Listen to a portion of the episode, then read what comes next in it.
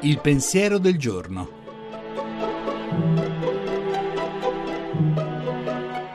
In studio Suora Alessandra Smerilli, docente presso l'Università Auxilium di Roma.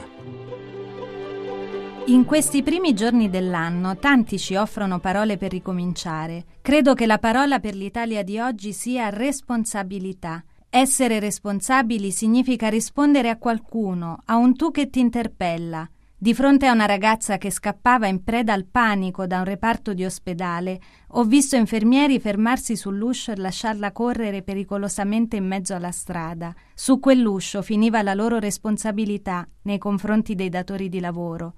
Non importa se quella ragazza sarebbe morta travolta da un'auto. Abbiamo costruito un mondo di contratti e di assicurazioni. L'importante è rispettare le regole, non andare oltre la propria mansione. Rischieremo di fare cose che non ci competono ed essere puniti per questo. Ma che cosa diventa la nostra responsabilità? Quella di Caino che dopo il fratricidio risponde a Dio non sono io il custode di mio fratello? Non c'è responsabilità senza una forma di cura, di gratuità. Come ricordava Don Milani ai suoi ragazzi, dove non c'è la cura resta solo il menefrego. La responsabilità individuale è la prima risposta al menefreghismo che sta crescendo nelle nostre città. Ricominciamo il nuovo anno da qui.